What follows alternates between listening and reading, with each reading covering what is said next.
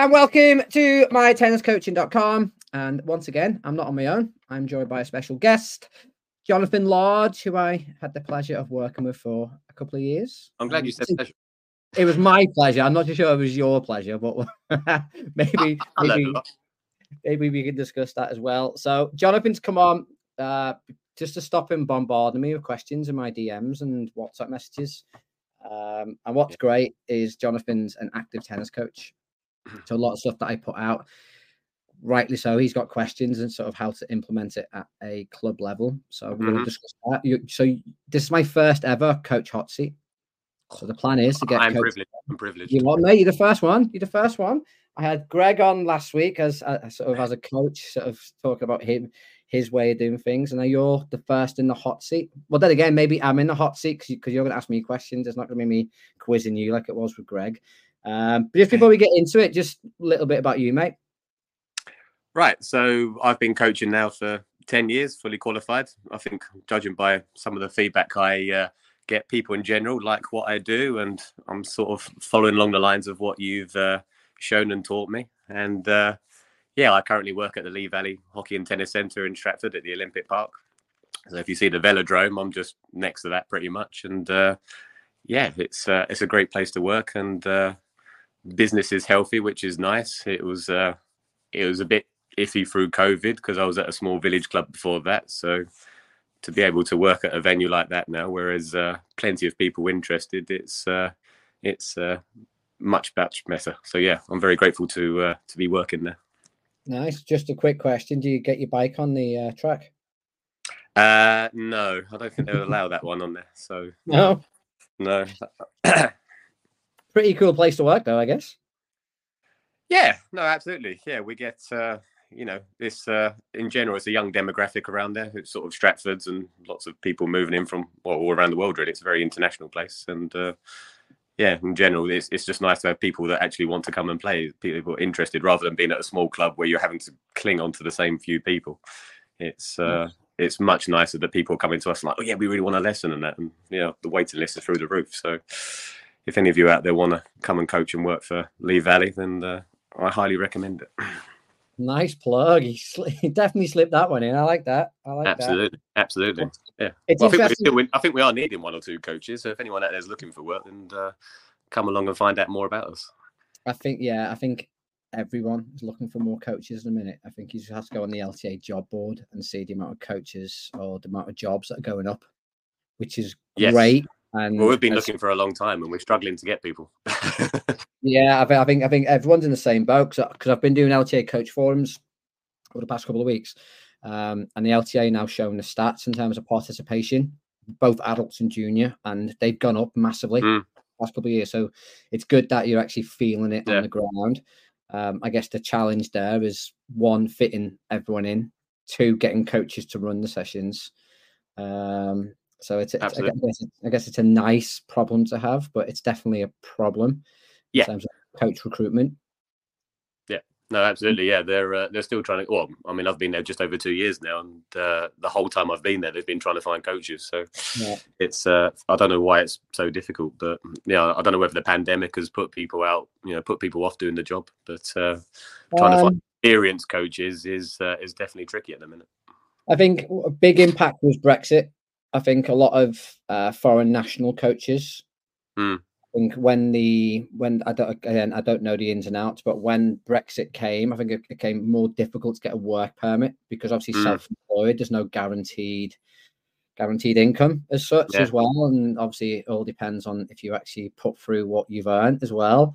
Um, so I think that had an impact. Um, Mm. So we did lose a big foreign um, influence on the coach market.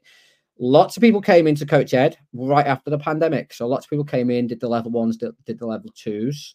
Mm. Uh, obviously, the coach qualifications have changed a little bit. They've become a little bit more, bit more demanding in terms of Mm. getting through them. That's obviously now having a knock-on effect because I know for me, from a coach ed point of view, less people doing the instructor level two, less people doing the level three.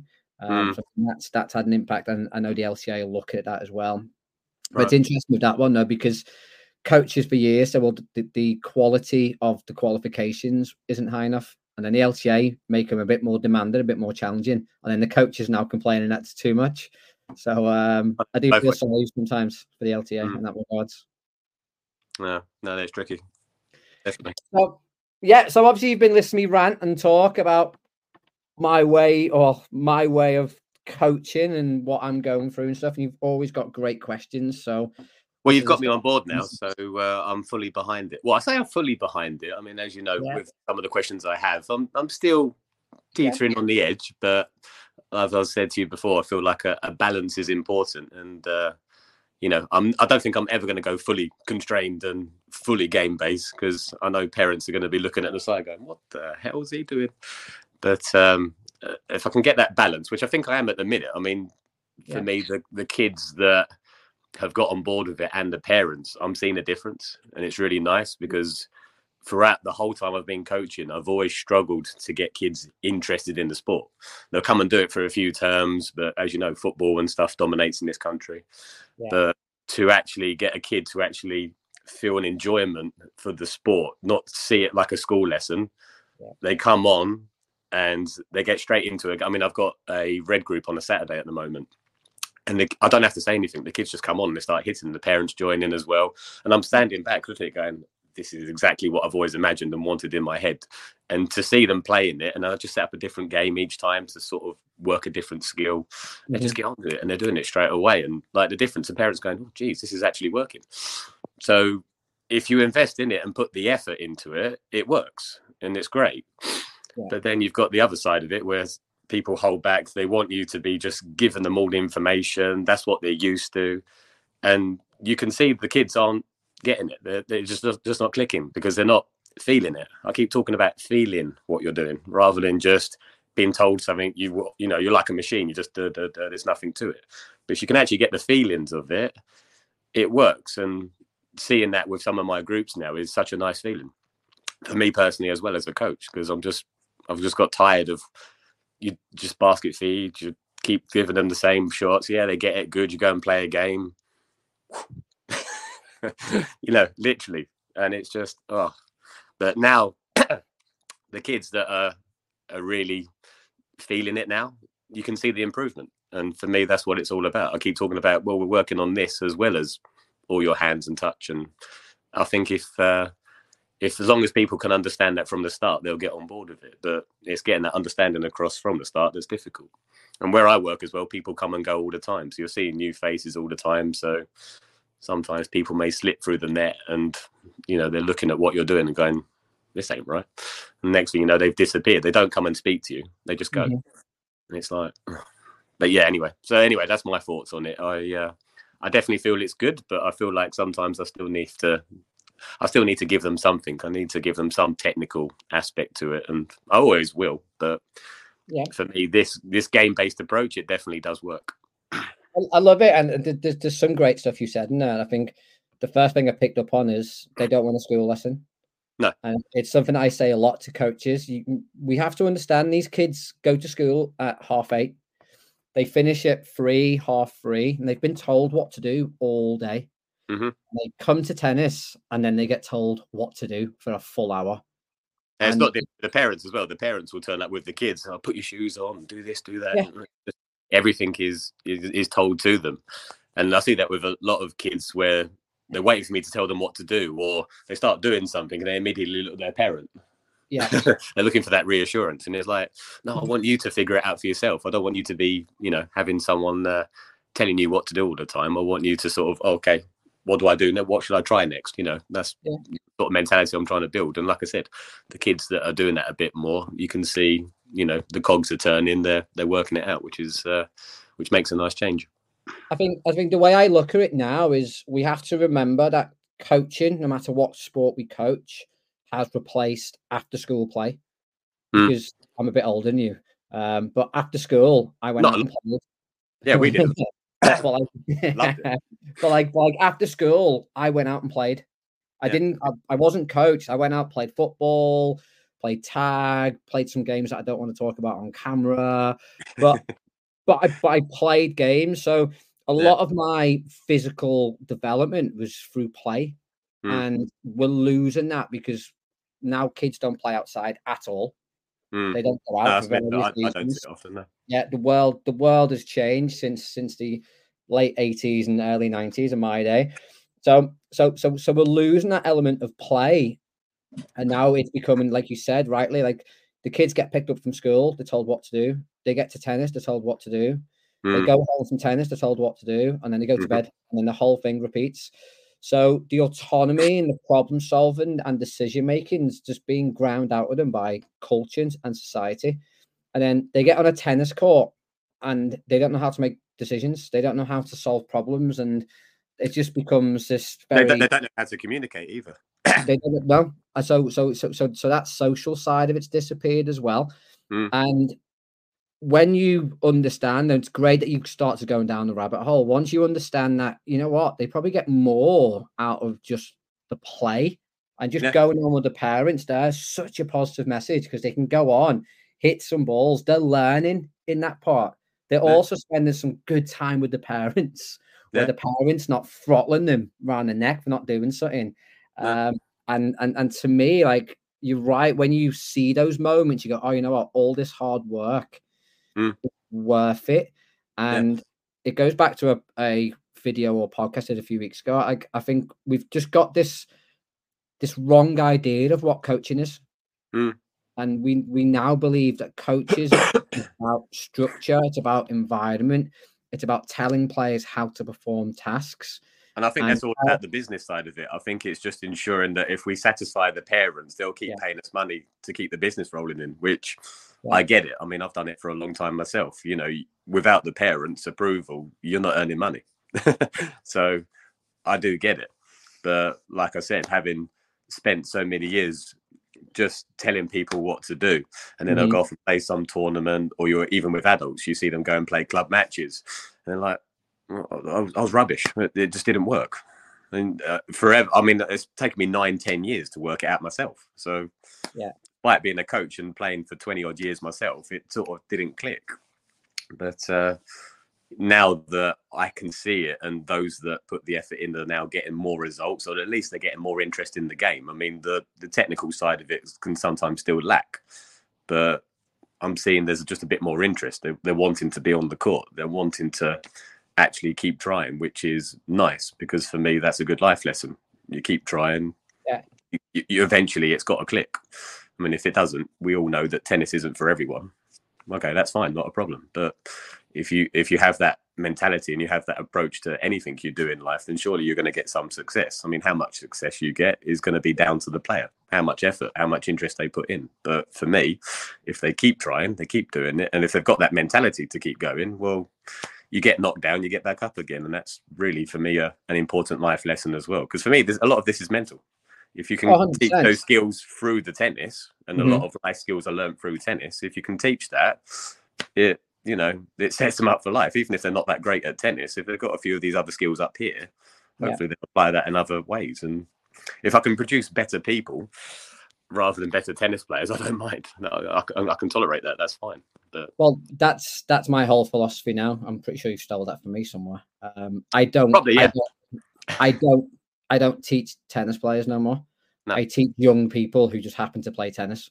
yeah, that's. Um, and, and I think a couple of things I'll just pick out there. It tennis is difficult, and I'm trying to do this more. We have to stop telling people it's difficult because if we say it's difficult, then straight away there's a barrier put up. Oh, this Mm. this is difficult. So I've I've started trying to use the word tennis is challenging, but so's football, so's life. Everything's challenging. It's it's it's having it's having the skill set to deal with the challenge. Mm. And I think I think we have to stop. It is it is a challenging game. It's for me. It's one of the most challenging games. The only game I think, or the only sports more challenging is mixed martial arts because you get punched in the face. Like in tennis, you probably don't get punched in the face that often. Sometimes, possibly one match. Um, but it is it is a very challenging, demanding game. But Mm. Like you mentioned rightly so there, it it interlinks with life so much in terms of dealing with challenge, dealing with situations on your own. You can't hide within a team. You've got to you've got to front up for it. I think we've got to be careful as coaches, though. I think sometimes if we have this mindset of we're here to fix, then that's all we ever do. So when you make a mistake, if I just jump in and start fixing, then you just think that well, the mistakes are wrong but they're not. Mm. The, the, the mistakes are vital for the learning. And again, it goes back to that whole mindset of what coaching is. And I'll go into work tonight and I'll watch the coaches around me, and every time the player misses, there'll be feedback, how to get better, how to improve. So yeah, I thought that yesterday when I was watching a lesson, it sort of yeah, comes so, to mind. I was like, they're straight on it, and I'm like, oh. yeah. So from a kid's point of view, the mistakes are negative. Mm. And I've got to constantly fix it. And it goes back to what you said before about the about the kid who looks at the parents, and you see it more now where a player will miss a shot and they'll look straight to the parents. They're yeah. either looking for the telling off or they're looking for the answer. And it's it, it, it's interesting because again, as coaches, I think we we have this mentality of that's what we're meant to do. We're meant to fix. We're meant to fix. We're meant to help improve. And these mistakes are bad, and we need to then stop them. And then what tends to happen then, in my opinion, is then play, when players play matches and they lose, they just they think they're not very good, mm. and then they lose again. They go, "I'm not doing this because I'm not very good. I'll just give up." Yeah. Like you watch more tennis than anyone I know. Only Mr. Djokovic wins more often than not. Everyone else loses. Yeah. And it was interesting because I had a lesson this week with one of my players, good player, national level player, and I beat him in, a in a in a tiebreak in the match. Mm. And like he was distraught. And I'm like, Well, why are you so unhappy? Oh, I should have won. I said, Well, no, you could have won. There's no guarantees you should win. Yeah. Um, and I said, well, why do you think that? He says, well, I had because because I won't go into practice design, but he was serving, so he had an advantage and he could score bonus points, and he couldn't quite execute the movement we were looking for, and he had opportunities, but just couldn't uh, couldn't quite do it. But he played really well. So so he was. I've got Junior is exactly the same. He is so yeah. so passionate about winning and trying to beat me. And yeah. the main thing that I'm now work because his tennis skills are good. So the yeah. main thing that I'm doing is just playing with him, and we just set up different games just to test out different skills. But the main thing I'm trying to get is just the emotional control. But he's nine years old. He's a kid, and I've said, look, like you're not gonna. There's gonna you're gonna lose a lot, and he's mm. slowly getting the feel of it just because we play a lot but yeah. exactly the same as you. When he loses, he's distraught. but quickly, I'll pick him back up, and luckily, he's all right. But yeah, it's it's it's finding that balance and getting them to understand that look, you're going to make mistakes. It's going to go wrong sometimes, but it's allowed. It's fine. It's not a problem. Yeah. But but it was interesting with that, and again, I think you've got a similar situation there. But when we start talking about it and digging down into it, um, we were talking about the reality of the game. Like you can play really well and lose doesn't yeah. mean that you didn't play well because of the scoring system, because your opponent has a control over the situation. Like you yeah. don't have complete control on the court. The environment changes, you change, your opponent changes. Um, like once we start mm. to get mm. players to unpack, sort of unpack that, it's really valuable. And like I'll use stats of him and say, well, Djokovic, hundred points, he loses forty nine. So if we're yeah. playing tiebreak to seven, like it's really, really difficult to to win that. Plus, I'm 40. I'm a lot taller, a lot bigger, a lot stronger, a lot wiser. Like, if I lose, I've probably got more chance to be upset than you have. Like, if you just win, if you win your battles, we talked about him winning his battles, and what we sort mm. of set up was okay. I don't go too deep into it, but can you set up the play that we're trying to set up? Can you create opportunities more. And then we changed the practice design around where he scored points based on if he created opportunity. And then he won more points. And then straight away his mentality changed because then he more focused about not winning the overall point, which we did in the first practice, mm. but creating the opportunity. And that switched his whole mentality around of like, oh, I'm not so outcome focused, I'm more process focused. Yeah, um, I like that. And it's, I'm nicking that one as well do it, yeah, do it. And again, it goes back to again. I don't want to go too deep into, it, but he went to a training camp a couple of weeks back with some some coaches mm. um, who may work for a national governing body, and it was all outcome based. It was all it was all outcome based. So it's like so he's come back to training with I've got to improve all these areas, and if I don't improve these, I'm not going to get to regional uh, performance uh, RPDC. So he's got all this weight on the shoulders. The guy's 10. And like I had a chat with dad afterwards as well and said, like, if he gets RPDC, great. If he doesn't, doesn't mean he's not going to be a tennis player. Mm. and what level of tennis he wants to play. No one can tell. Like no That's- one can tell. The national coaches can't tell. I can't tell. You can't tell. Like don't see it as this big weight, but then that's that that's a different conversation for a different time. But it's just getting the players to understand the the reality of tennis and It's not easy. There's so much that goes into it. It's such such an open game. There's you know there's Yeah. too much to do in one or even in one term. But yeah, Yeah. But then, but then for me, that always goes back to the to the practice design. So as coaches, if we set practices up where if the player makes a mistake, it's all on them. Mm. Whereas it's not because I could hit a really good shot against you and you'll miss. Mm. But it's because I've put you in that very difficult situation. You may have done something before to stop that, but I've just hit a good shot. Yeah. Doesn't mean that you have to go away. And it's it's interesting because when you make a mistake, you think tactically uh, technically straight away. Oh, I need to improve X, Y, and Z. Well, most coaches do. Um, and the issue may be you've just picked the wrong shot at the wrong time. You've not positioned yourself, or you've not read the situation enough. You've not seen that I was going to go to, to a certain area.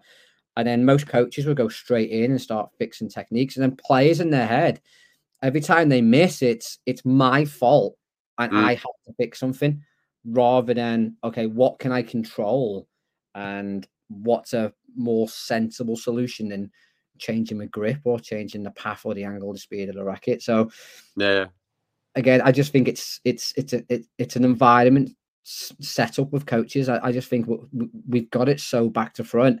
And it goes back to what you said before, though. It's it's the business. Mm. And my challenge to coaches all the time: Are you acting in the best interest of the player or the best interest of you? yeah. Because if, if it's the best interest for you, then we've got a huge problem. Well, yeah, this is the problem. I mean, as coaches, we work well. I mean, I can speak for Ryan, but we, we're typically on our own. So we're self-employed. Yeah. Our priority is to go out and earn the money to pay our bills. So you, you, you know, again, balance. You know, you've got to get that balance of yeah, concentrating on you as a business, but at the same time, trying to give what you can to the client. If you can be seen to be working for the client and helping them as best you can, that should keep the business rolling. In. You look after the people. The people look after the money.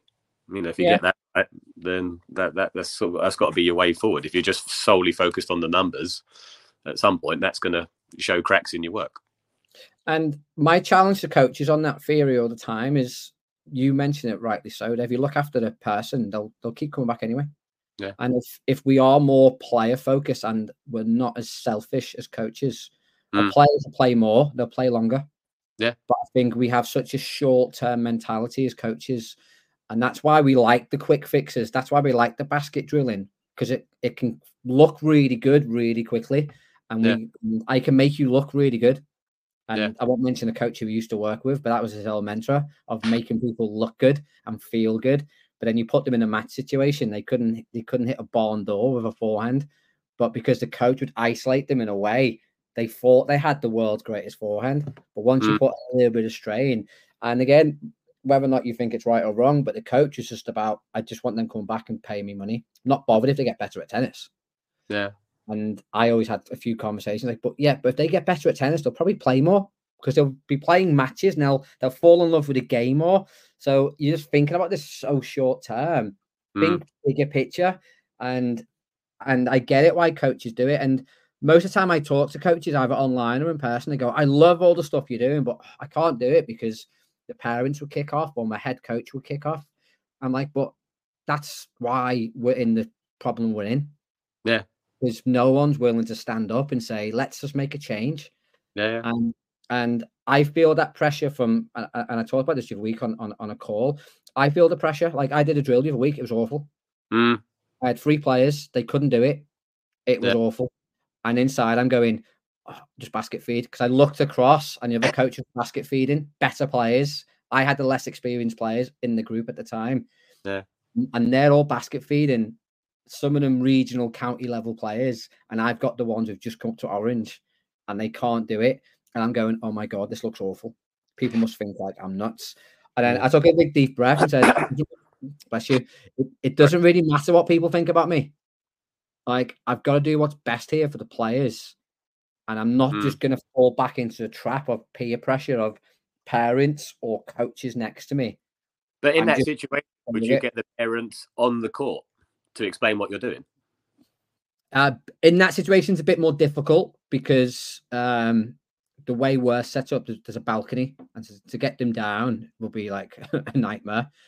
But but what I do is I use my platform like this, and, and most of the parents follow me, so, right. so they know what I'm doing.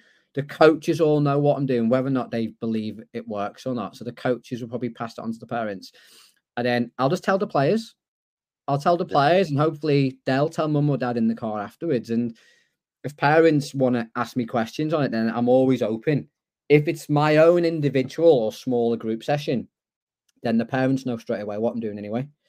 But but in that situation when we had four coaches and I was the only one not basket feeding, and I had the less experienced players, and it looked awful. But what I was saying to the players, yeah, it looks awful because it's new. It's brand new. So mm. just have fun with it, explore it. And guess what? If you keep practicing it in four weeks, you'll be able to do it. But if yeah. if and like and, and the way I say that to players all the time, if you can perform the skill, then you're not learning. So there has to be a level of challenge there. There has to be something that's uncomfortable and unorthodox. But yeah. that's the only way you will adapt and learn a new skill. And I'm, I'm such a geek, but like Pep Guardiola at Man City, if you perform a skill three times in a row, whether it be a pass or a shot, you have to change the practice. Mm. And that's again, it goes back to, to, the whole thing because if you do something three or four times, you get a feel for it anyway. Yeah. But then you need to put something new, a new stimulus in there to keep on the learning process. Mm. And that's what I try and sell to the players. It's hard because they're missing, and no one likes missing. But then the way I sort of sell it to parents or players, it's high challenge. Mm. It's high challenge, but you've got high support from me. Like, I'm not going to have a go at you if you can't do it. I'm not going to go jump straight down your throat and tell you how to do it. Mm. I'm going to help. I'm going to help you find the solution. And, and whatever that solution is, would be to you because you will do it differently than me. So there's no point me telling you how to do it because it won't work for you. Yeah. So can you find your own way? and that that that takes time and that's one of the hardest things and i talked about this last week the hardest thing the way i coach now it takes time mm. so i don't get the quick fix no more no. i don't get the buy-in from the parents way i don't get the buy-in from the player and even like last night i did a practice and it was quite challenging the players struggling and but what I like right can you enjoying trying or is it clear yeah. that they are hating it no, they they are enjoying the challenge of it just because the way we set it up. And how do I get them to enjoy the challenge? They have a say in most of it. So, like last night, uh, I had a session with a young girl. I put the clip on today on Instagram where she's serving. Right. So she has to serve the ball. I control it and catch it, and then I have to serve it from wherever I catch. So we're working on technical and tactical skill. So we do that one first, and she does it quite well but then we progress it. Probably a word. So then the second stage is okay. I serve. We rally to four, but then we have to stop, and then someone has to serve. Right. But we don't have to get to four. We want to try and win before four, but once we get to four, we have to stop and start again.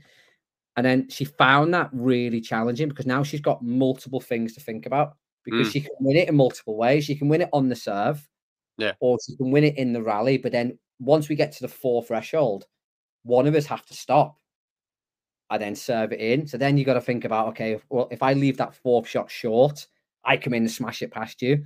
So she's thinking about all these things and she's she's really finding it challenging. So I I literally just say to her, well, what should we do then? How can we make this a little bit more reachable? Because at the minute, maybe there's too much going on. Mm. And to be fair to her, last night she said, "You know what? No, let's just keep practicing. Let's just keep going because I'll get it in a minute." And she got it, mm, and she got it. And I think I think sometimes like I've I I filmed the home the whole video, which I put on my website in a few weeks. The first ten minutes of that second drill, that second practice, it's awful. Like mm. she can't do it. Ten years ago, I would have jumped in and basket fed. Yeah okay, let's isolate it. Let's make it easy. Let's let, let let's feed you some shots and get a feel for it. Let's get the basics. Whereas last night it was a case of okay, we can change some rules. We can change maybe the court size, or we can change some of the equipment, or, or whatever you want to do. Um, but to be fair to her, she said, "No, let's just keep going because I'll I'll get it in a minute." And she sure, and your whole principle and what you're trying to do anyway in the first place to have made that decision. Yeah, and to be fair to her, we've been working what 18 months, so she's completely into it. Um, right. That does help. With, with new players, they they they will make it that easy. They'll change something. They'll change the court size. They'll change some of the rules to make it simpler for them. But that's okay because then if they make it simpler and then we get some success, then we'll make the challenge higher again. And. I'm constantly just trying to find that right level of challenge. And more often than not, the players coming up with coming up with the solution. I'm sort of my job is to guide. Okay, well, have you thought about maybe changing the shape of the court? Have you thought about maybe taking two touches rather than one touch? Mm. Like find something that's going to make this a little bit easier for you to achieve mm. and then we'll and then we'll raise a challenge again it's harder because like a coach who i work with goes i love that approach but i've only got an hour. I've only got an hour. Like if i do that it could take me a whole hour. I'm still in the warm-up game. I'm like you haven't got an hour. You've probably got 10 years if you do this right. Like what's this whole mentality of an hour? Like mm. the player you're working with they should be with you at least six weeks. Well, like, it comes to the impatience, doesn't it? You know, people wanting those uh, quick improvements, but this whole process is not quick. So, you know. No, but, but again, but then if the coach is thinking I've only got an hour, then that's short term thinking with the coach. I'm thinking you've, you've not got an hour. You've probably got at least six weeks before this player gets fed up. Yeah. So at least take them down the journey of the six weeks. Mm. Sell the philosophy and the way of doing it and then they'll buy into it. But if you just keep pandering for the quick fix, and that's what I was, and, and it's interesting that, that you're saying you're not fully down the rabbit hole yet. No, I would say 12 months ago, I was the same. I was yeah. I was 50 50. And if you look at a lot of the stuff that I put out, even like the booking stuff, I'm not fully immersed yet. Mm. And then it's at the point now where I think I've got enough confidence and enough experience in it that I am fully immersed. And yeah. I don't like I've not done a basket drill for well, I've not personally decided to do a basket drill. Right, yeah. For maybe 12 months in a, right. in in one of my lessons. Now I do have to basket drill if I'm working as part of a team or if I'm delivering uh, national governing body content. It's interesting because people see me with a basket now and they go, oh, "You got a basket? and like someone's got a camera out the other day, took a picture of me, goes, I'm putting on social media. I'm like, well, it's not my, it's not my, it's not my choice. Yeah, it's yeah. not my choice. Um, and again, baskets maybe have a place. Well, yeah, this is it. I, I am still doing that to an extent, and like I've I've said to you previously, I feel like you've got to try and give the player something, or at least yeah. allow the parent to see something. But once I know someone is capable of, I mean, even just a basic coordination, if I know they can hit the basic shots, right, let's yeah. play. You know, let's make up some sort of game and play. Because as soon as you get that game mentality, it becomes more fun too. And immediately you've got them more mentally because they're just like, oh, yeah, this is fun. You know, I did some games with my adults last night and the excitement on their face was just like off the charts. And I'm like, I've never seen adults that excited before. So, you know, when you bring these things in and people see it for what it is, it's like, oh, yeah, great. There's some, there's a different way of doing this. And it's helping me more up here, which is ultimately what we're trying to get. I mean, I'll, I keep telling, especially my better players now, I'm all about this. I want to get your mind in the right place. I want you to be able to perform the game rather than just hit the shots. And you know they are buying into it more. So I, I know this works, but it's yeah, it it does take time to get confidence to fully immerse yourself in it. But I feel like I'm going the right direction, and you know the, the results are paying off. Well, let me throw a question your way then. Why Ooh. do you basket feed? What's the logic?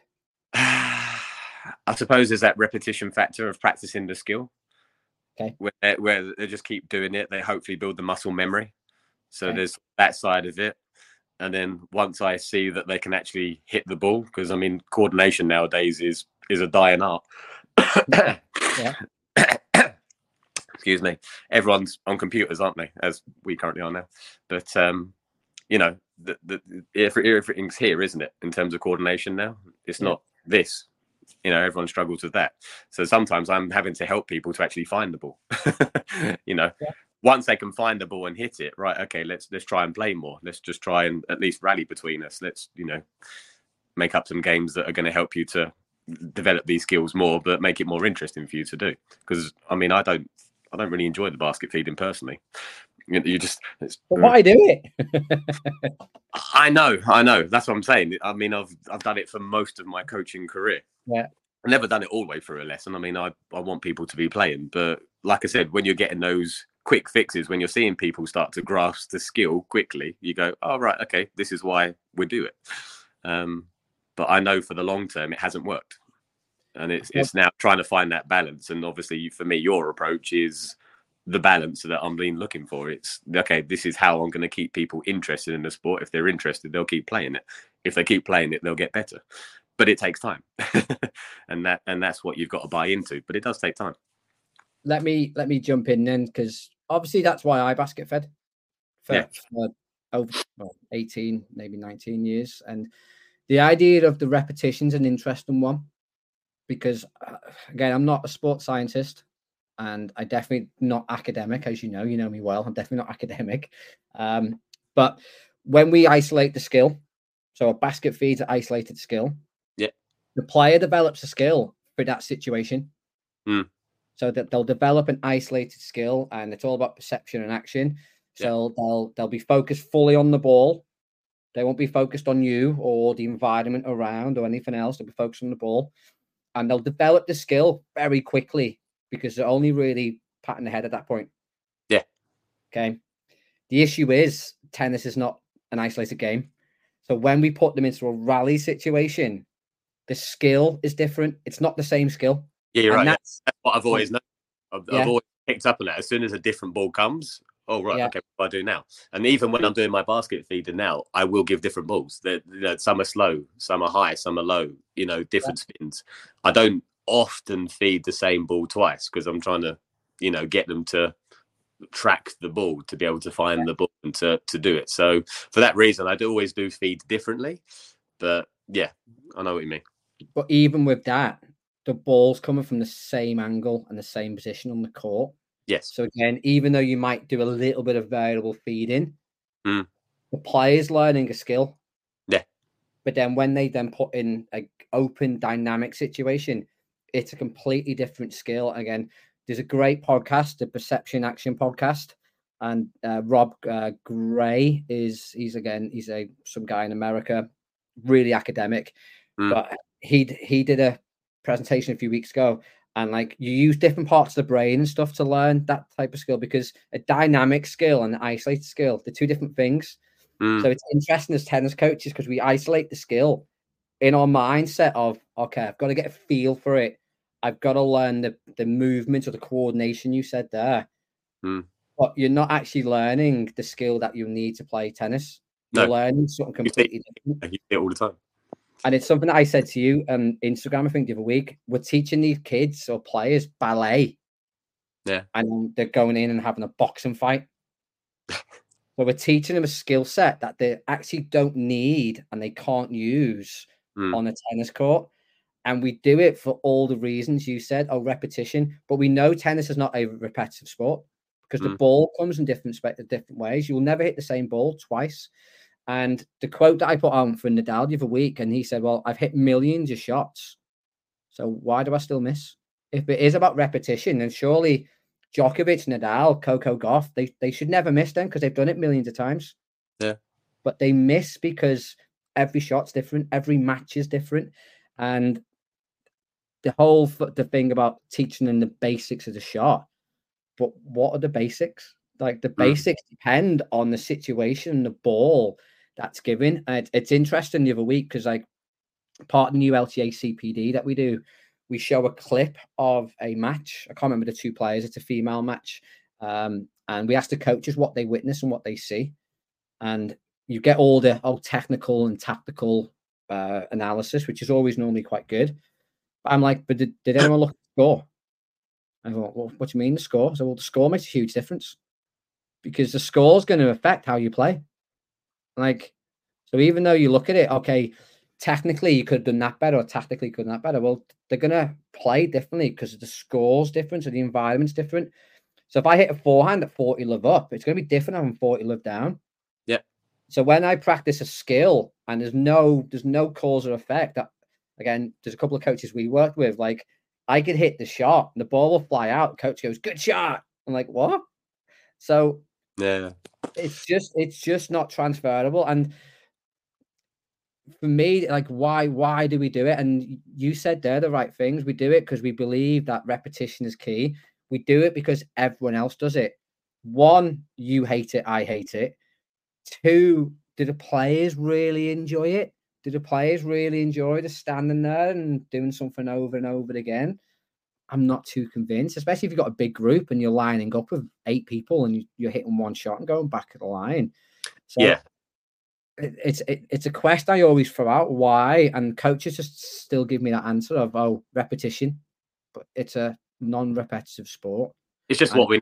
It's what has been done for so many years in coaching, whether they're good habits or not. Although we're talking about them being more bad habits, but yeah. it's just what we've known for so long, and obviously, you know, you're in the process of trying to get people to make these more positive changes and try different things. And when it comes to doing something different, everyone's first reaction is, hmm. and that's kind of what we're doing now. At the moment, I'm like, ooh, ooh, ooh. you know, yeah. that's that's my position at the minute because I know it works, but it's just getting it going and really getting people to believe in it. That's the uh, the tricky part. And that's what I say to parents or players. And like, like if if a parent, I've had it before, parent comes to me and go, "Oh, can you, oh, can you do some repetition on the forehand?" Like his forehand wasn't John's forehand wasn't that great at the weekend. Can can you spend some time giving lots of forehands? Mm. I'm like, I can, but you have to understand that's going to make no effect. It's going to make no difference. Mm. So I can wait 40 minutes and like I'll give John a fake sense of confidence. Like I'll give him a fake sense of feel. Mm make no difference. So if you're happy to waste your money, happy to do it. If that's what you really want. Or that, Aaron is really insistent on what they want. Do you just go along with it or are you trying to convince them otherwise? And then okay, so I'll say I'll do it. Or we can do this. I can put John's forehand in multiple different positions in, in the next hour.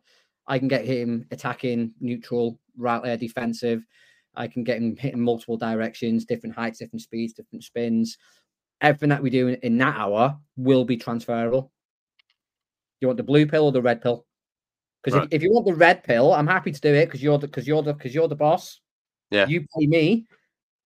But if you want this one, what do you want? They go, oh, yeah, let's do the second one. Oh, so all the time they will say that. Yeah, and and and if if if they keep wanting the red pill, I say well, fine. Find I'll coach. do it and it's it's a bit like when coaches ask me to like again some some, some of the stuff we do at our place it's it's basket fed. Even though i don't believe in it if my head coach says to me can you do a basket drill? Fine. That's what you want me to do. I'll do it because at the end of the day if you want it i'll deliver it. Same with the player. Right. but i say we do realize we're wasting our time. Like what what good are we doing here? And it goes back to oh, repetition. Well that's not proven by any science in the world so when you're basket feeding, do any of the players ask why you're crying? Yeah, most of the coaches do. I'm, I'm like hiding my tennis coaching hoodie and stuff, and put my hood up and make sure people can't take films of me. But again, like, do, does it have a place? And I think one of the biggest push issues is when you go cardio. to cardio tennis. Yeah, but again, you're not developing skill in cardio. No, running around. And some of the top players do it, but what I say with that is the top players, they don't need to develop the skill. They've already got it.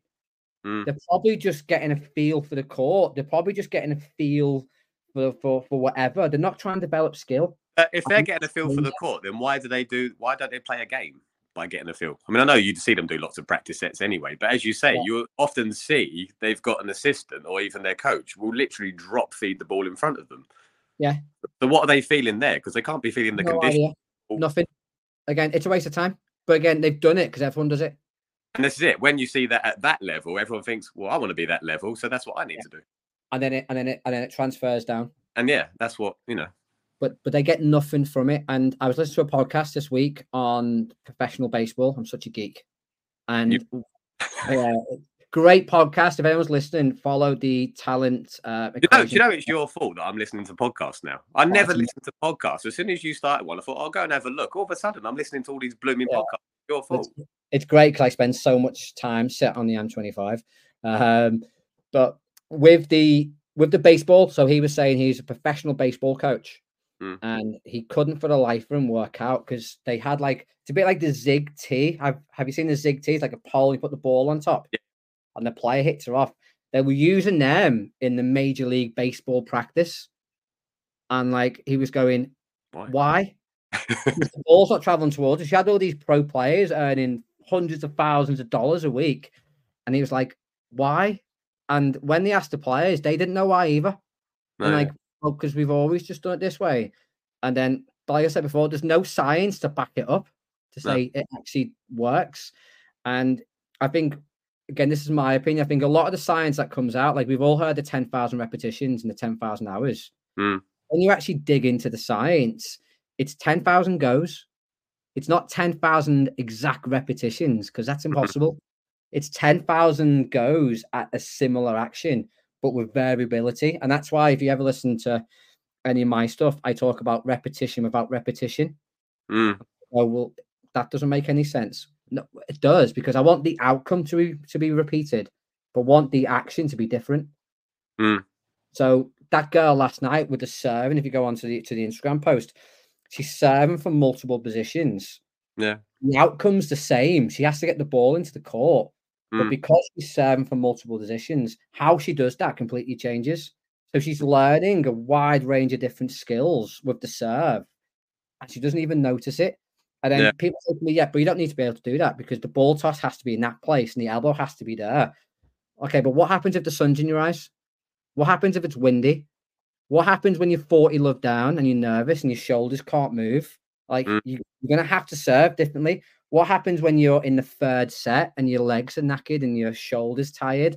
Yeah. You're gonna have to serve differently. Like, and so that's that's what I'm looking to try and do with these practice designs. But even at that elite level, the isolating stuff, and you have to look at coaches from the south of France and the basket drilling and, and they're doing stuff like that. And people see it, and that's where most of my challenge comes on social media. Yeah, but I seen Rafa do a basket drill. Yeah, yeah, but he's probably just doing it for some irrelevant reason. He's probably just doing it because he's got 15 minutes on the court and he wants to hit as many balls as he can in that time. So he's just yeah. doing loads of basket drilling, or he might be actually working on something really specific that no one knows about, and he just wants to feel or get something for the ball. Yeah. And more often than not, he's doing it because that's what everyone does. Yeah. So a bit like we were saying before, you look at to the left and right. You, if the other coaches are doing it, if you're doing something different, it's the it's the outlier effect of well, yeah. surely I should be doing what Rafa's doing. Yeah, but you're nine. and again, just another antidote there. There's a coach I was working with a week, and one of the players goes to a different coach, and the player comes back and they're working on leg drive, and they're nine. I'm like, why? Oh, because they want to use the legs because later on in life they want this leg drive into the ball. Okay, I kind of get that, but the nine, like it doesn't like what effect does it do now? Nothing. So, mm. you're, probably, so you're probably just making something really complicated that doesn't need to be there because yeah. because we're looking at like these players when they're 18. But like I said before, though, you've got time. You've got 10 years yet. Yeah. Like, don't don't don't teach them like you're watching Nadal, Djokovic, Federer, Coco Gauff, who, whoever. But people look at those players and think, "Oh, we'll just transfer those skills onto these young players." Mm. What I say all the time is, you have to understand that Alcaraz is playing what four hours today, two hours in the gym, two hours on court. Does it every day, playing a match every other day. Been doing it 10, 15 years. He's going to be doing it for the next 10 years. You're playing once a week.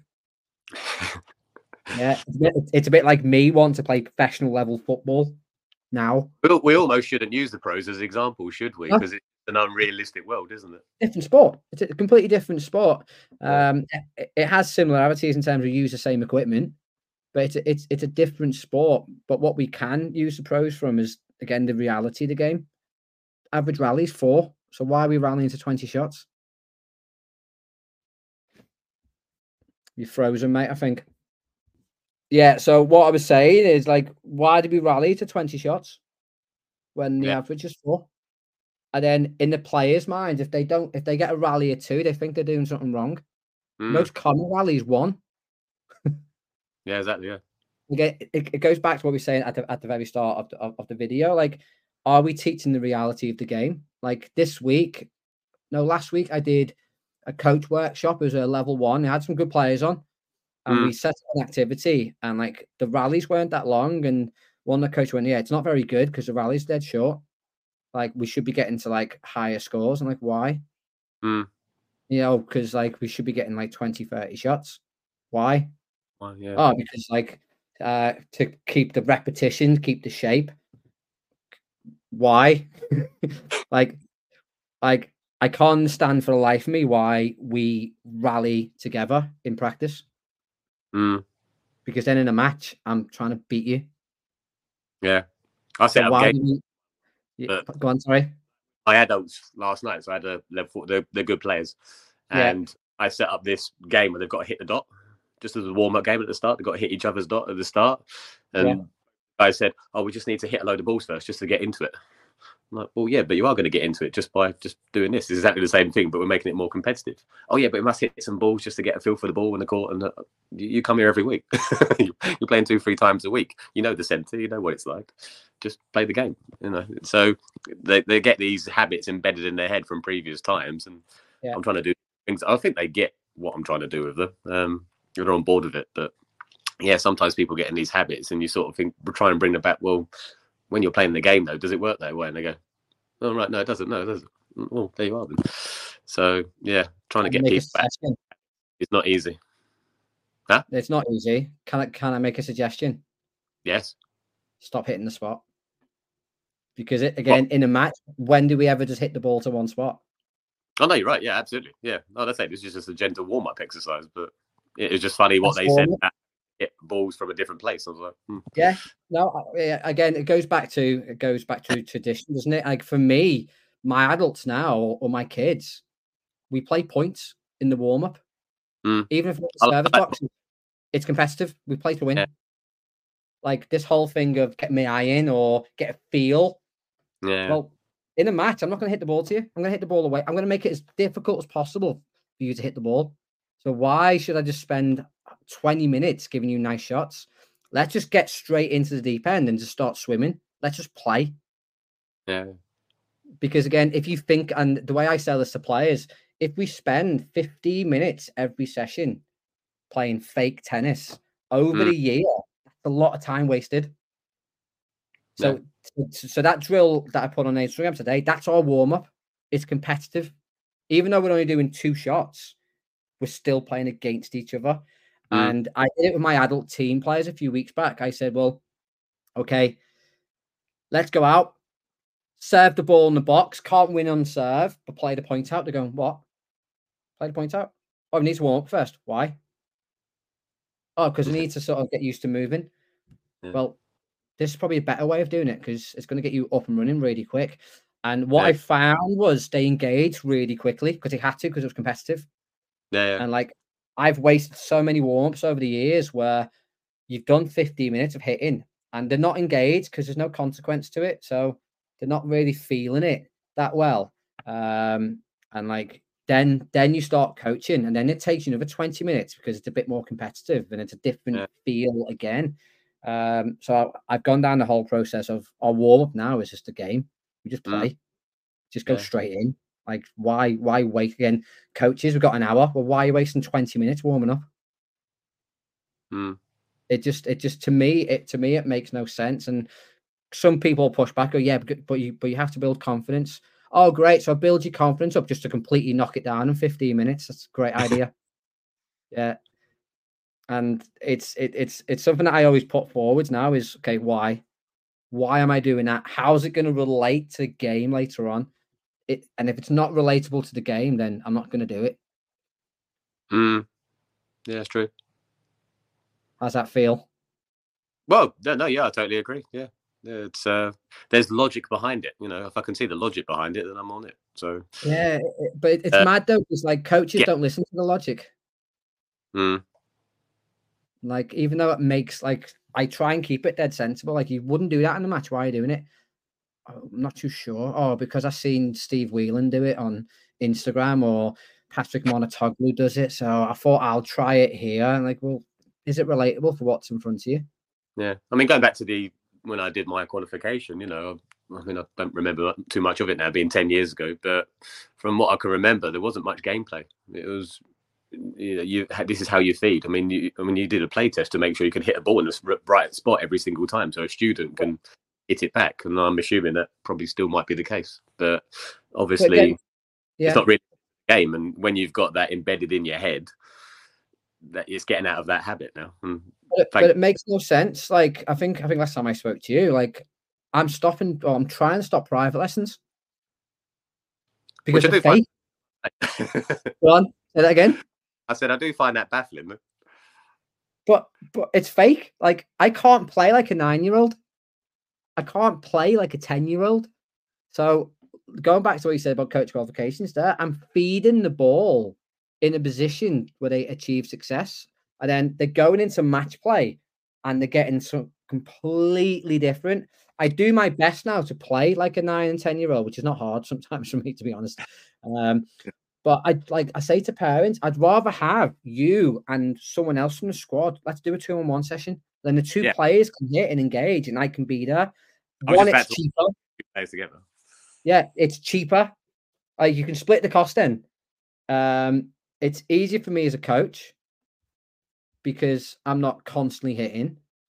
But it goes back to what we were saying before. Is it coach focused or player focused? Probably coach focused because I'm making money. Yeah. We are stuttering a little bit, but you're still there, just about. I am still here, yes. yeah, but and like coaches think it's like I'm crazy, but like I'm not saying I'm stopping lessons. I just don't see the benefit of my player having a private lesson. You're just changing when the environment. That's all but again, goes back to, to, to culture. Private lessons now are probably mm. seen in many eyes as more important than group lessons. I'm like, oh my god, that's so backwards thinking. Mm. But why? Because coaches say, "Oh, it's it's all about you. It's bespoke. It's all individual planning." I love the individual planning bit, and then the coach does the same lesson for four hours straight. Yeah. Like you only have to go to any club on a Saturday, if a coach doing eight lessons, it's all eight of the same lesson. So I love the whole. It's all about you and the individual, and they do the same lesson. Yeah. And like, just I think we can all be on. guilty some stage, can't we? Yeah, but again, do do the same theme, but there has to be elements of diff like different learning there. You can't just do the same lesson throughout because the play is different. Different. I always ask the student what they want to I don't have like a, a, fixed plan for every. I have ideas. I go into lessons with ideas, but I don't have a fixed plan for any of my lessons now. I just think what I would like to work on, different ways I can do it, be ready to adapt it. But ultimately, especially with, with a private lesson, I'm asking, well, I start every lesson. What do you want to do? They are in charge. Yeah, yeah. I, I, it's interesting because most of the players go, oh, I don't know.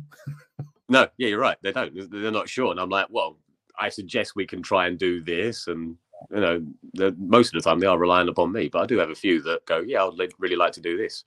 I'd really like you to basket feed me on my forehand. Okay, no worries. Yeah. and then and then you give them the red or blue pill, and you explain, okay, we could do it that way or do it that way. Um, and it, I find that interesting as well because you give player the option. It's always something that they want to improve. It's never mm. something that they want. Like it's never a strength. Yeah, true. And I'm like, well, when you go on court, like you want to play to your strengths. You don't want to like mm. avoid weaknesses. So if you're a match player, like let's let let's make your strength world class and hide your weaknesses. Don't spend eight hours fixing something that might not be that good anyway. Hence why I've got a dodgy backhand. but but in my defense, my backhand sets up my forehand. So my backhand doesn't need to be really good mm. I'm not going to win points from my backhand. I'm going to get the ball back on my forehand and then try and win points there. And again, players the same. Like, but that play before came back from regional camp with 10 things to improve. I'm like, tell me what he did well. Tell me what he did well. And let's yeah. really focus on what he does well because again, we have this comparison thing where you look at a 10 year old and you look at another 10 year old who's maybe further down the pathway. Okay, well, mm. then that 10 year old has to do that. I'm like, well, they're two different players, two different game styles.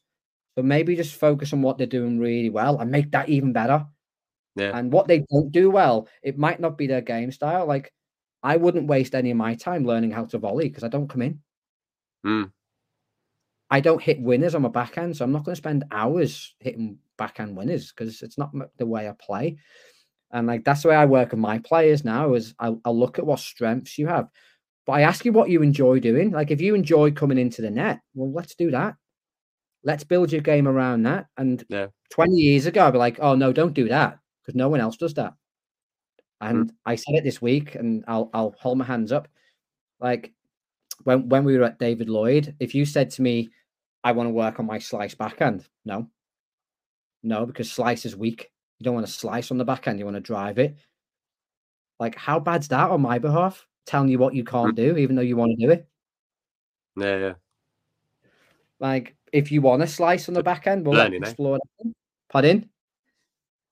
Learning, yeah, yeah but like I said, the like, benefit of I, learning. It is the benefit of learning, but it's it's it's the benefit of being vulnerable and like like even like this week, I've been thinking back, like I was such a bad tennis coach 20 years ago. But I thought I was amazing. Well, no, it's not you're a bad tennis coach. You just you've learned that you can do it a bit better. But I think even well, I would hope even the worst tennis coach has the best of intentions. And if yeah. you're doing something on the court, that's got to help something. You know, even if it's not as great as it can be, that's got to be helping something. Yeah, and and to be honest, that's. again?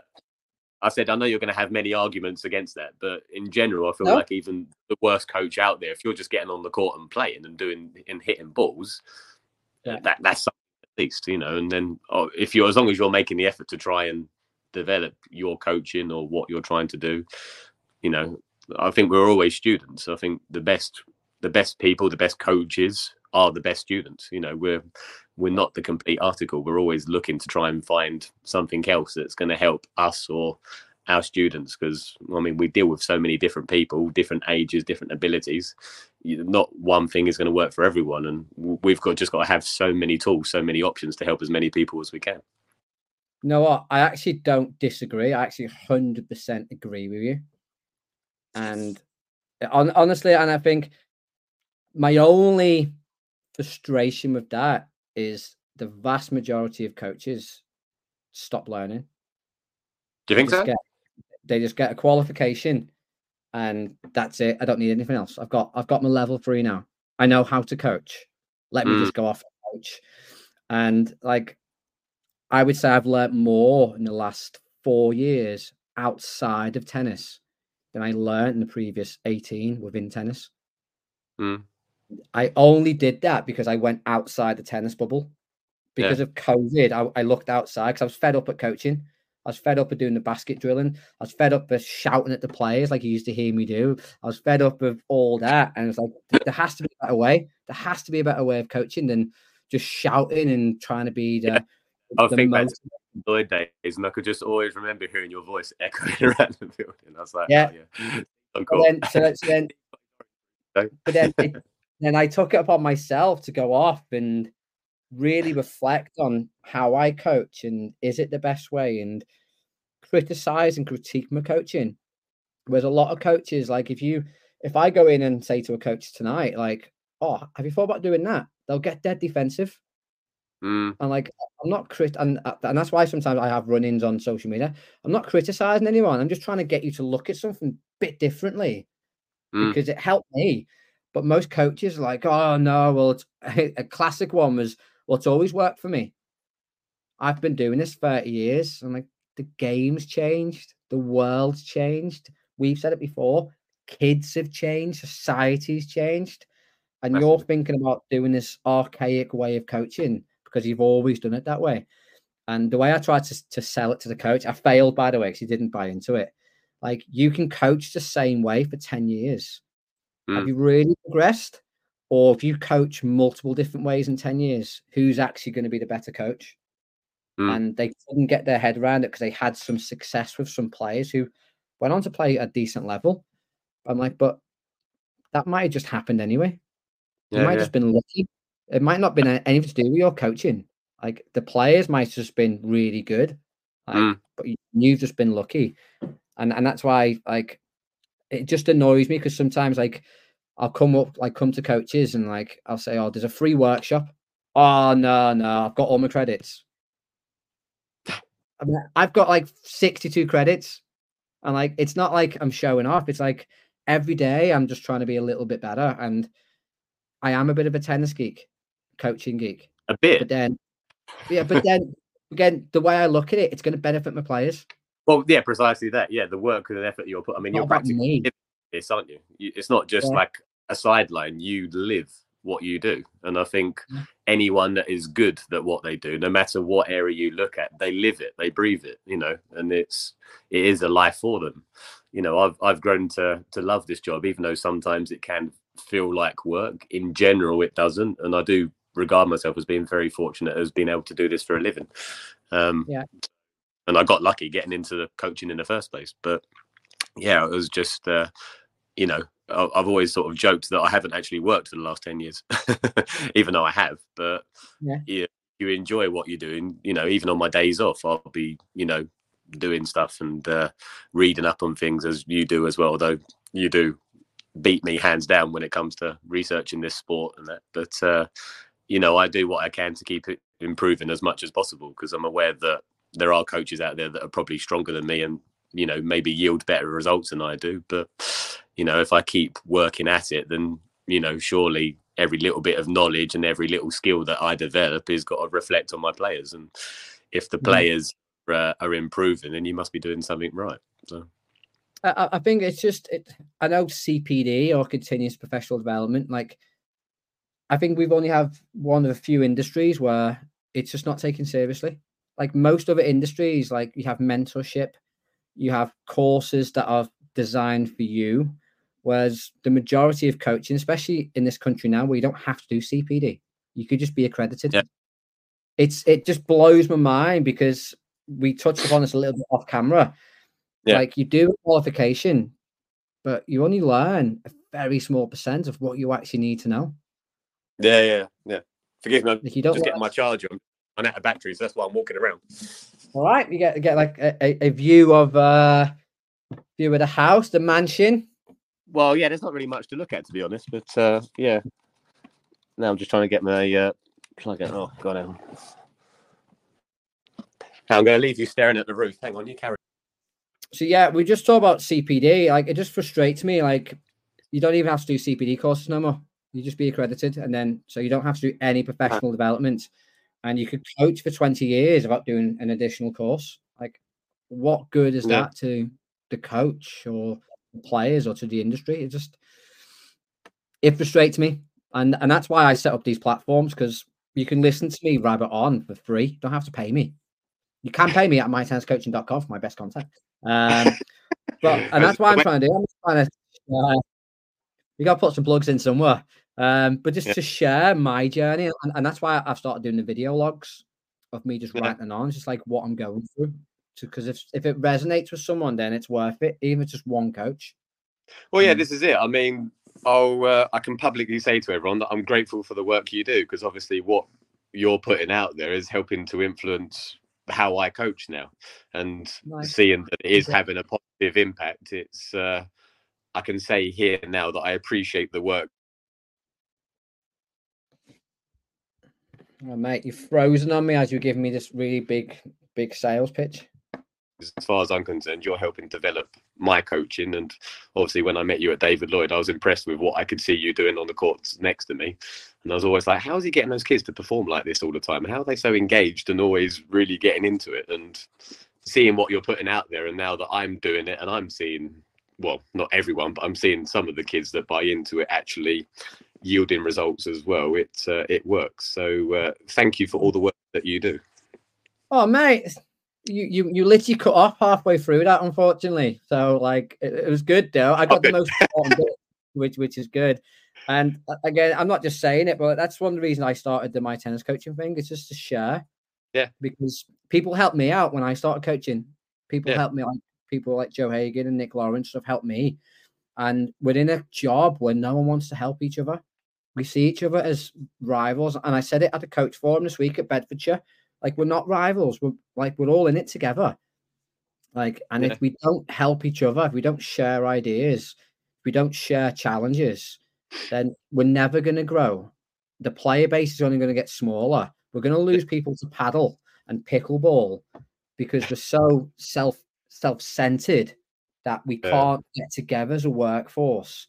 And th- there is an element of the self-employed bit. I get that 100%.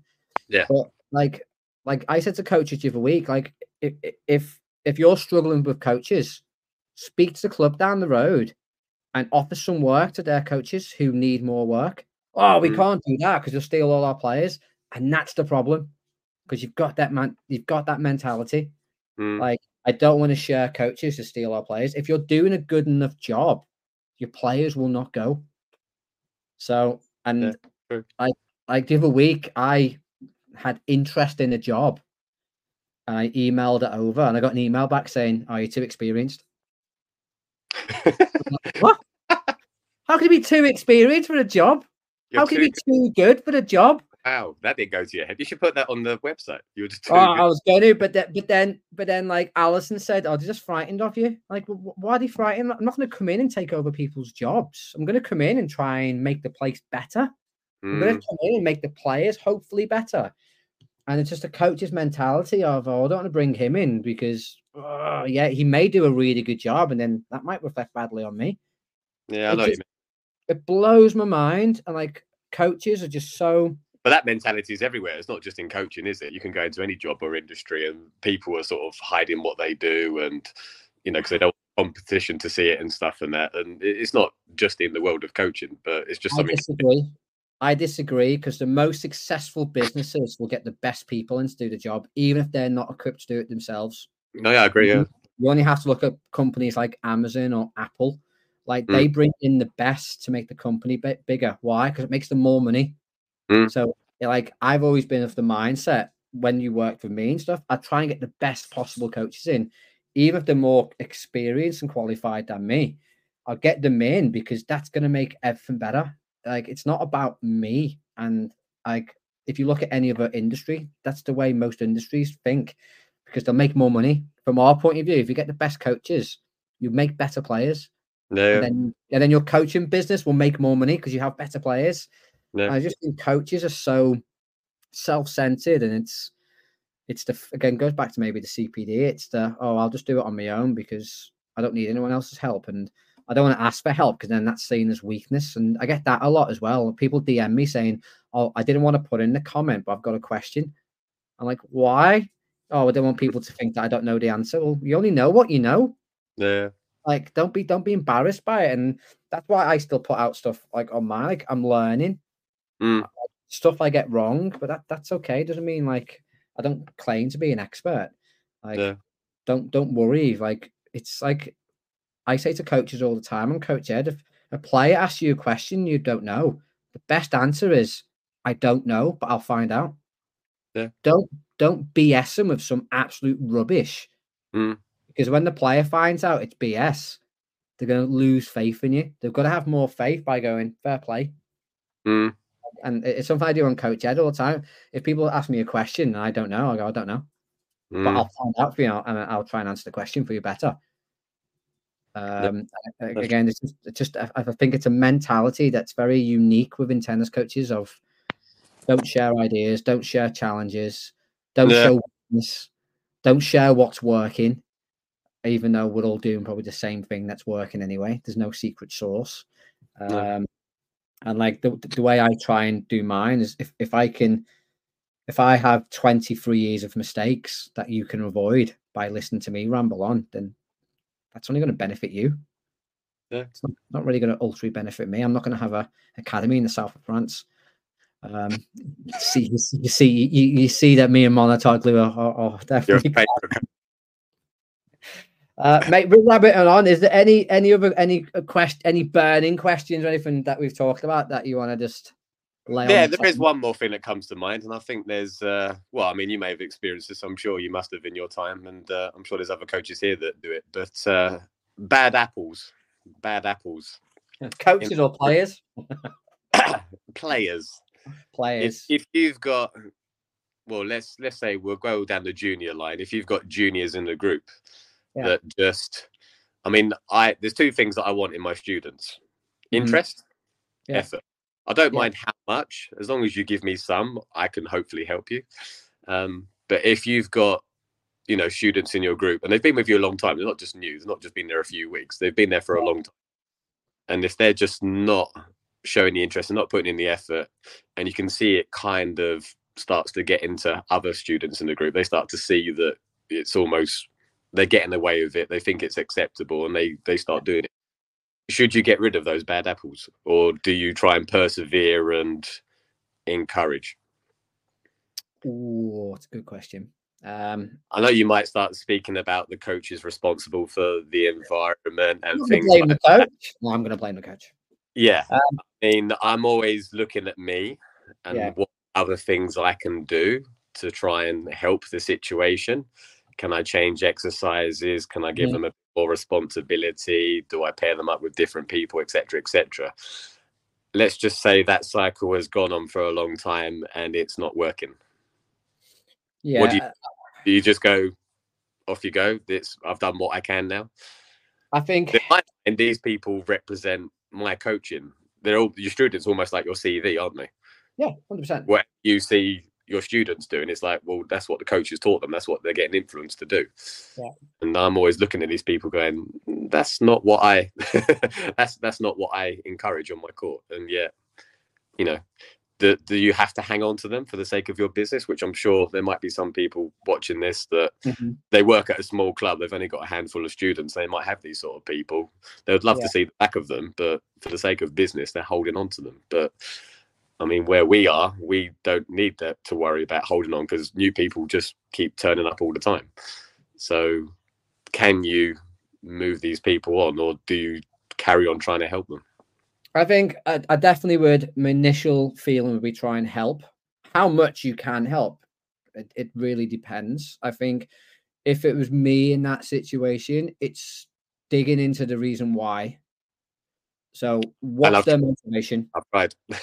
I, I've had many a conversation. Just say, "Tell me what you're thinking. What's what is the reason for this?" And I just Yeah. get like, Yeah, and, and it, it happens a lot, and it happened a little bit last night. Not quite the same reason, but when you try and speak to players, sometimes it is difficult to make that connection and get them to open up in terms Mm. of real reason why. But it'd be a case of trying to make that connection. So, why are you here? And what what I try and use is is the five whys. I don't know if you ever heard of the five whys. So you basically you ask why you're here, you give the answer, then you ask why. "All right, then you the answer, then you ask why, and you repeat it five times. And what it's meant to do is the fifth answer is the real root reason. Hmm. So the first answer to give you is what you want to hear. Why are you here? Oh, I enjoy tennis. Yeah, but why? Oh, I enjoy the athletic element. I like winning points. Oh, but why? "Oh, I like the feeling of when I win. I don't quite like the feeling when I lose. Hmm. Why? And and you and, and you go down that little rabbit hole, and it only works if they open up. If you get five answers out of them, yeah, I've not got that." And uh, for me, if if if the player is is not again depends on the age of the player. Green, How old? Green. Oh, green for three. we got no chance getting five answers out of three year old. Um, No, green then- ball level. but then I would speak to the parents and say, "Listen, this isn't working. I have. Like, I need to make a connection. Why are you here?" And then I do the five questions on the parents, and then the okay, mum what's- thinks I'm a good influence. Okay. But ultimately, it comes down to do you want to be here? Do do you want to be here? And if the answer is no, then it's I'm really sorry, this just isn't this isn't working. Well, usually they say yes. Okay. Why? And then and then and then, and then, and then use your foot and then use your four other whys. And it's okay. For me, how have I how have I tackled that in the past? If they don't want to speak to me, I'll say, okay, I've got some homework for you, John. Can you go away and write me a story on why I love tennis coaching or why I love playing tennis? and and tell me and tell me in the story or project depends on the age. Tell yeah. me why. And then when you bring it to me i'll try and decipher the five whys because as you work as you look through that list you'll find why. And then it'll be a case of okay well what do you want to get out of this session? Mm. what do you really want to get? And they're going to say fun. Okay we can easy we can easy make it fun yeah. okay but but what else do you want to get from the session? Is anything that you really want to get from it? And a lot of the time, it might be the goes back to what I said before. It might be the reality of tennis. Are they putting too much external pressure on themselves?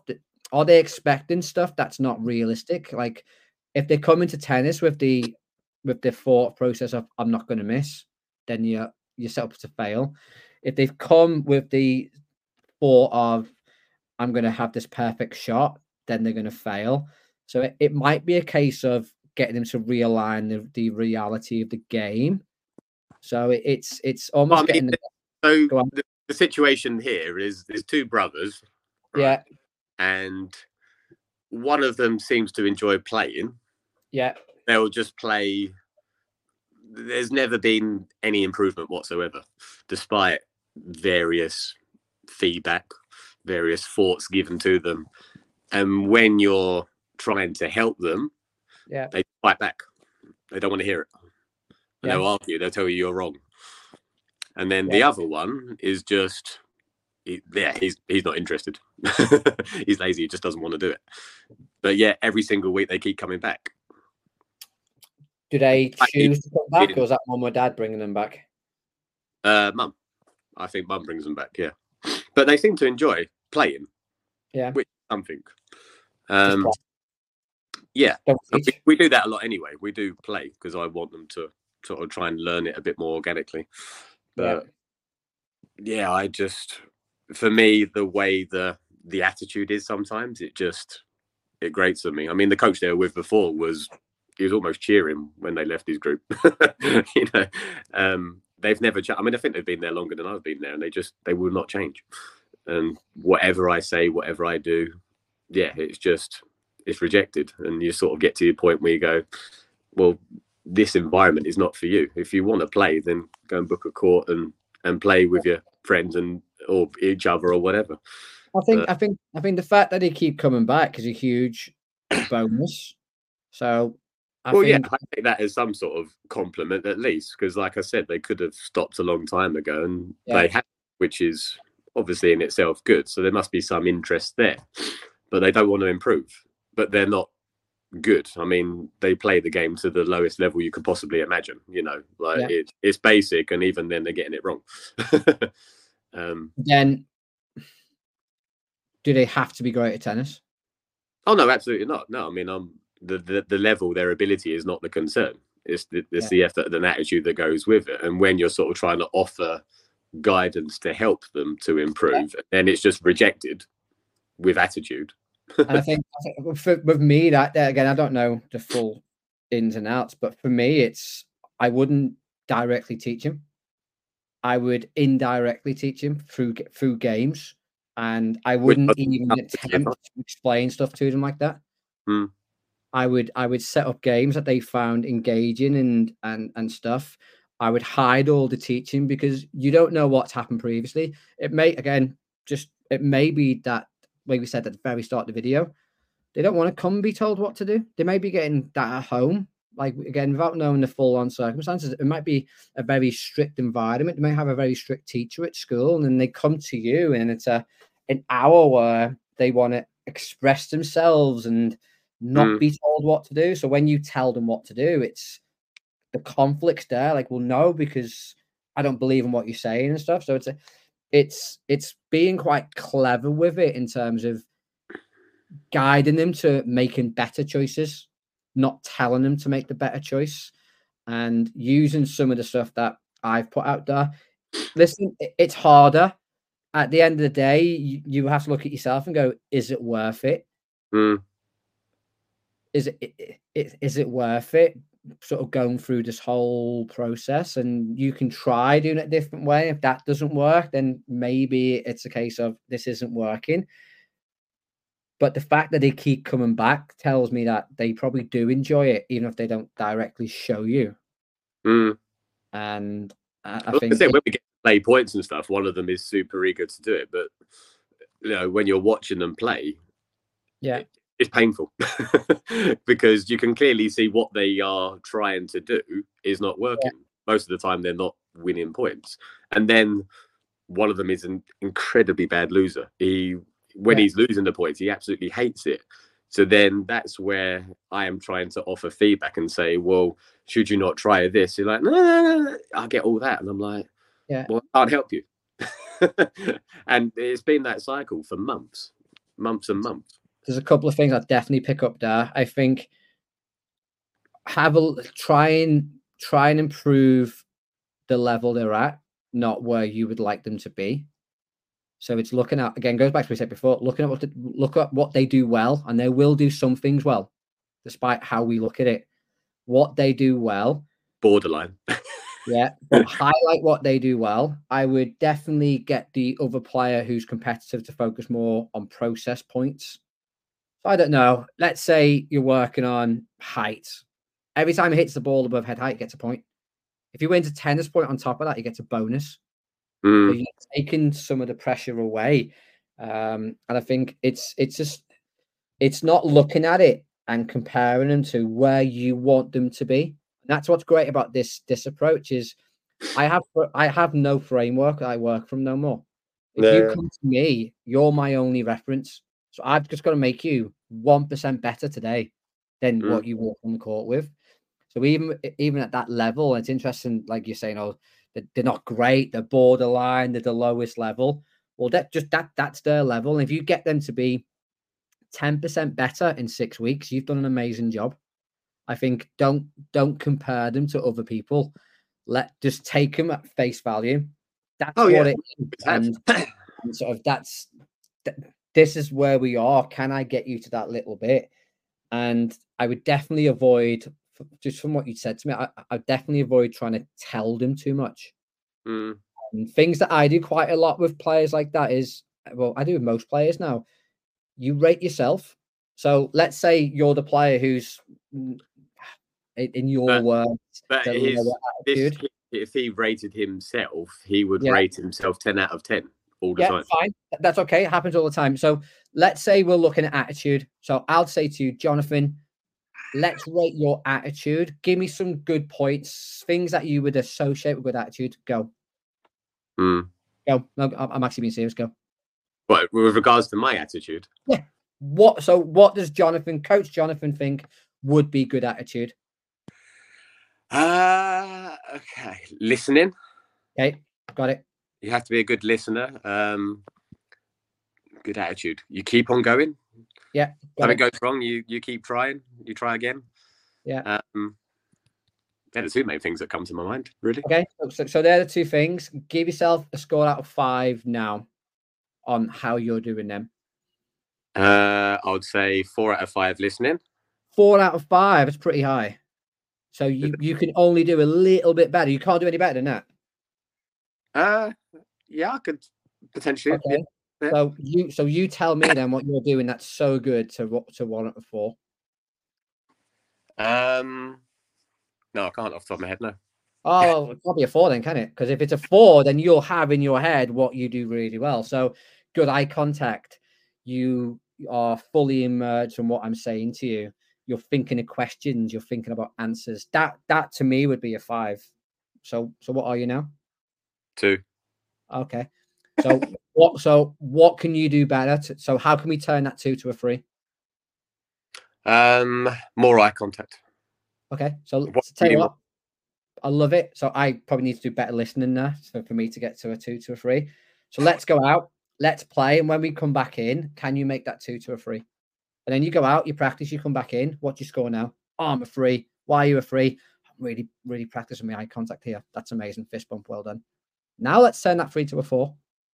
And you can use that with ever with commitment, attitude, effort. A couple of things that are key. The players come up with the reasons themselves. Mm. And they, and they're gonna say a five. And you go, What? That's the best you can do. Well, if that's a five, tell me why.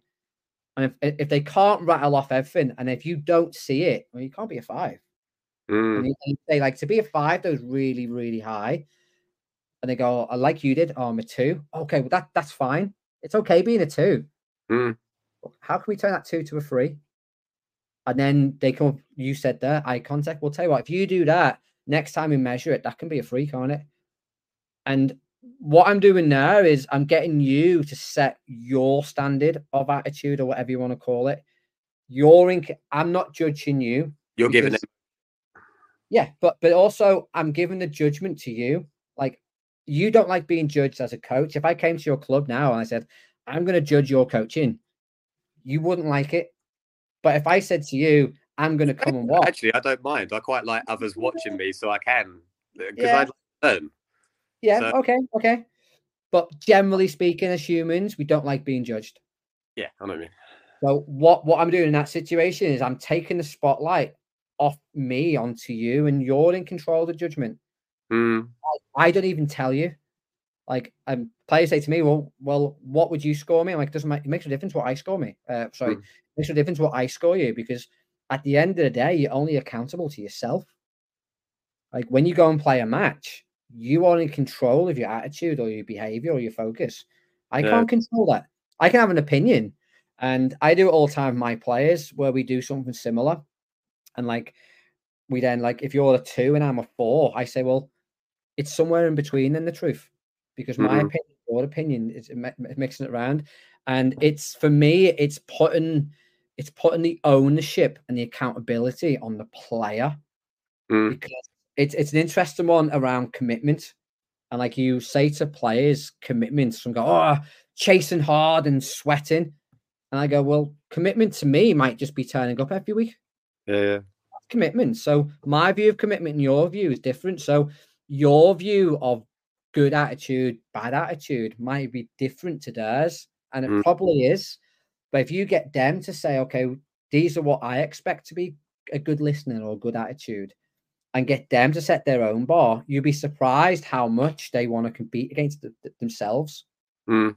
And they'll buy into that much more. And just a few words you've said there, they don't like being told what to do. Well, don't Mm. tell them. They don't be they probably don't like being judged. Well, don't judge them. Let them do it all themselves. It's harder for you because you've got to be a bit more like a psychiatrist and you're you're asking questions and you're getting them to reflect. and it's interesting on that note though, because what I used to at the end of every session is give feedback. So at David Lloyd, when we were there, if you were one of my group sessions, you probably see me in the groups. Okay, Jonathan, you did this really well. Probably need to improve that. And I'll do it so everyone hears the stuff. Mm. What I do now is completely different. So tonight, when I do my squads at Batchwood, at the end of the squad, I get all the players sitting down. I'll say to them, turn to the person next to you, tell them what you enjoyed, what you did well, and what would you do differently next time. And they all have a little chat about what they enjoyed. It's normally something fun. They'll all pick something they did badly and they want to improve. And no matter what they feed back to me, and then what I'll do to them is say to them, okay, who wants to share? Don't have to share.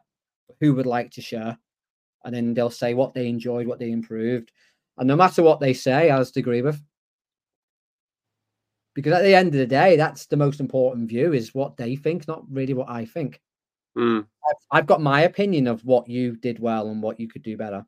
Yeah, yeah.